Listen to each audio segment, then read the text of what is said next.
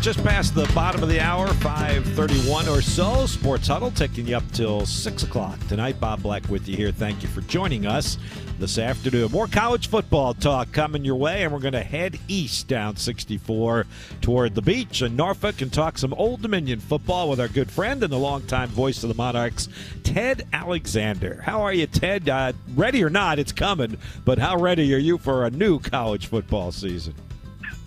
Let's get it on, Bob. Ready for 2023 after three and nine a year ago. Let's go. Yeah, all right. So, how do you bounce back uh, from that? I mean, the end of 21 ended really well for you guys, and then obviously last year the transition into the Sun Belt not not what you were hoping for. How do uh, how do the, the troops kind of rally for 2023? Well, you had some uh, some guys leave, as is the case uh, in this day and age. You had a lot of newcomers, or have a lot of newcomers. Some 50 new players wow. on the roster for Ricky Rahne and company. And one of the key decisions was uh, the hiring of Kevin Decker from Fordham as the new mm-hmm. offensive coordinator. His uh, Ram team at the FCS level scored 49 points a game, 600 yards plus. Just had a really dynamic quarterback and and uh, ran the spread offense to perfection. And here for the entire off season, and that should be a good thing because the Monarchs were hamstrung last year a little bit by a late change in the offensive coordinator right yeah. before the season began, and I think there's offense stumbled in part because of that throughout the entire year. All right, so you got that new offensive coordinator, uh, new quarterback coming. Uh, what what's it look there? What's the competition like? I know Grant Wilson is a name uh, that I, I actually remember. Uh, you know, where where are you at on the quarterback position? I don't think they're going to be where want to be until a couple of weeks into the season, Bob. I think you've got Grant Wilson and Jack Shields, and and the late three horse is Colton Joseph, a true freshman from California. Uh, I think they're going to see where the competition takes them. And I don't even think when we begin at Virginia Tech on September the second, they're going to be completely sure because you know with no scrimmages and that type of stuff and new players, you know you've got more decent players. You know you're going to have better depth, but can any of these guys play? Who knows? It's like you get a whole bunch of new groceries back from the store, but you don't know if the salad's rotted or not. there you go. Got me hungry for dinner again. I think we've done this before, Ted. You've used those analogies with me at like five thirty in the afternoon. Hey, hey I, I, want to go back to something you just talked about, and that was the the um, you know really amazing number of new players. And you're right, it's happened at other programs as well. But you and I really aren't used to that from our years in this game. But fifty plus new players. Was there did Rahne and his staff did they have some kind of I don't know game plan to try and you know accentuate the chemistry to accelerate the process so that these guys would would kind of all be on the same page? That's a tough thing to do. Well, it's it's you're absolutely right. It's a tough thing to do, and it's a day by day, probably rep by rep thing for each of the guys. Not only you know when when you only get to twelve or thirteen chances to to do what you love the most, and that's compete in a game. You've got to have other stuff going on, be it in the weight room or other competitions outside of the football realm to guys together. I know they've been doing a little bit of everything. They really like this group, and it's a really hungry group because it's a group that knows that a lot of positions and a lot of playing time is up for grabs. Could be theirs if they play well enough and and compete well enough and get on uh, get a latch on the system well enough. Uh, one of those positions that's not up for grabs, and I, I, would imagine you rally around this guy, particularly defensively, is Jason Henderson, right? I mean, uh, All American guy at linebacker. Uh, on the Butkus watch list and all those things, led the country with 186 tackles, second team All American. Just yeah, he's he's a great kid. He leads by example. You can tell where he is on the field at all times during the games or at practice sets a great example uh, for the younger guys. And this is going to be a really, really young team. Just six feet on the team. It's second fewest in the country. 150 combined starts for the group coming back, second fewest in the country. And uh, it should be rather interesting to see because of no scrimmages. You don't know what they're going to do when the balls start flying for keeps. What do you think happens year two in the Sun Belt now for you guys? Obviously, first time around, you know, you're kind of finding your way around. How about you know a little more familiarity going into the second year? I think that the, what you know now, firsthand experience now, is how difficult a the Sun Belt East is, and mm-hmm. b how difficult the conference is as a whole. There are no soft outs. I mean, I have a feeling there are probably some opponents who see the Monarchs as a soft mm-hmm. out, and we certainly don't look at it that way. Uh, so you better be ready to go every single time. The depth will help Bob, I think, because you know the third and fourth quarters last year, Monarchs had a little trouble coming up with stops. And I think that the different quarterback rotation will be an improvement as well, because oftentimes in the past last year or so, uh, you get the third and four or something like that, and the, the offensive line would collapse, and it wasn't in the instincts of the to try and race to to move the chains. He's trying to make the big play, trying to make the the, the accurate throw, and oftentimes that didn't happen. You end up punting the ball to the other guys. Defense comes field. You're a little thin there because of injury, and poof, the game goes out of smoke, goes out of out of uh, hand. Catching up with Ted Alexander, voice of the Old Dominion Monarchs here on the Sports Huddle. And you guys aren't exactly easing into this thing with a young team either, are you? I mean, at Blacksburg to start it against Tech. We know what happened last year. That was a positive for, for the Monarchs. And then, boom, second week of the year, you got your Sun Belt opener against Louisiana.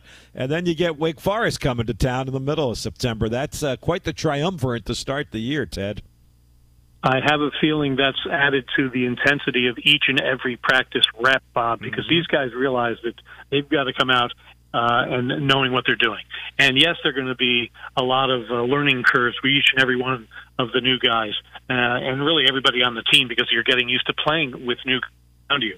Virginia Tech, who knows? You know, week one, you just never know. Monarchs took care of business last year uh, at home. They've never won in Blacksburg. You know Lane Stadium's going to be rocking and rolling with those Hokies that are looking to bounce back from a disappointing season themselves. Then you got Louisiana that was a bowl team a year ago and has thoughts of winning the West here in and Wake Forest. We know what they've been doing, and uh, it's it's a difficult schedule. But you know what? They're all difficult, especially if you're having trouble making plays. We're hoping that this year's will average more than 19 points a game, so your defense doesn't have to be under so much pressure all the time. Hey Ted, uh, maybe it's still a little bit too early uh, in preseason, but there is there a guy or two that uh, has opened your eyes a little bit in the time you've been able to see what's happening, or, or talk to coaches, or a couple of names maybe that, that ODU fans can grab onto that, that you know maybe they they aren't household names yet, but you fully expect they will be. Well, a guy who just seems to to have it from the running back position is a guy Darius Calloway. Now, who knows if they'll play him or not, but he seems worthy of some some face time from my standpoint. He's one guy. Uh, Javon Harvey's coming back. He was a guy that had trouble with drops for his first couple of years as a Monarch, Bob, and last year he became the Monarchs' go-to guy after Ali Jennings and Zach Kuntz went down with injury. Harvey really stepped became the, the the playmaking wide receiver that they're going to need. Also, I love a guy named Isaiah Spencer. He's a tight end. He's got a great body. He's got all the skills. If he can stay healthy, I think he'll be a, a, a solid performer for the Monarchs. And defensively, uh, you've got Devin Brand Epps, who uh, is a defensive lineman. He also went down with injury last year. He led all of the ODU DTs with 35 tackles, four sacks for the Monarchs last year. He's raring to go. And you know these guys are all competitors college football player out there is a competitor. When you're a competitor and you're haunted by a, nine, a three and nine record from a year ago, and you're hearing everybody say you're going to go one and eleven or lose or finish last here and there, that gets that chip established on the shoulder, and they're going to be ready to go. Uh, whether they'll have the results to show for it, I don't know, but I know they're going to be giving it their all, battling and competing, and with more depth, hopefully they'll have better opportunities to win.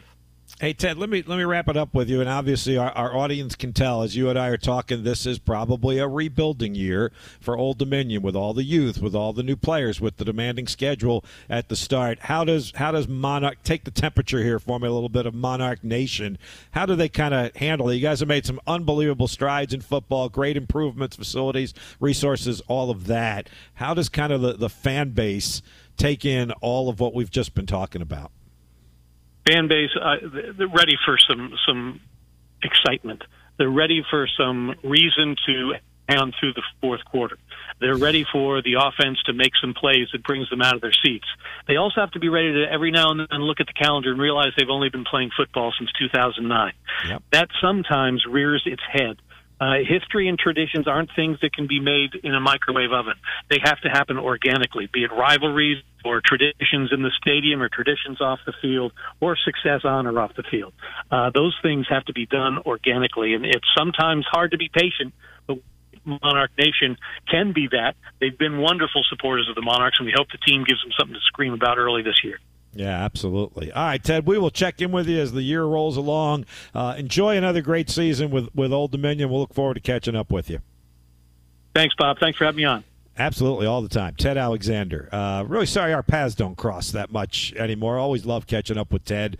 Um, uh, with me doing Richmond, him doing Old Dominion, we just don't. You know, that's them and James Madison both.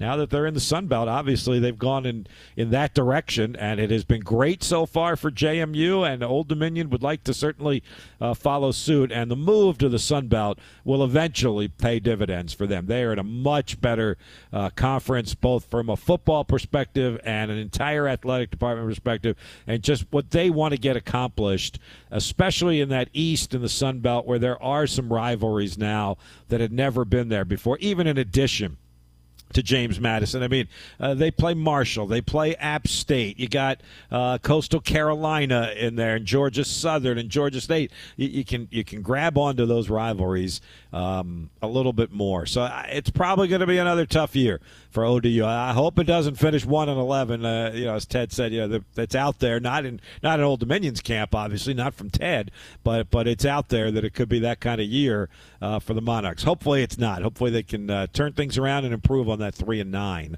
uh, from a year ago. Certainly, our guy Robert Oley uh, thinks so. Our, our uh, program director, our producer uh, in the mornings with Al, and he's an ODU guy, and certainly he's hoping for more than three wins out of those Monarchs this season. But be patient. The rebuilding process takes time, as Ted was just talking about. Time for us to get a break in, and then one more segment on the Sports Huddle for Tuesday afternoon, and we'll tell you what we got coming up. We already got things scheduled for Wednesday. Look at us already. We're so organized this week. We'll do that when we wrap it up with you next on 1061 ESPN.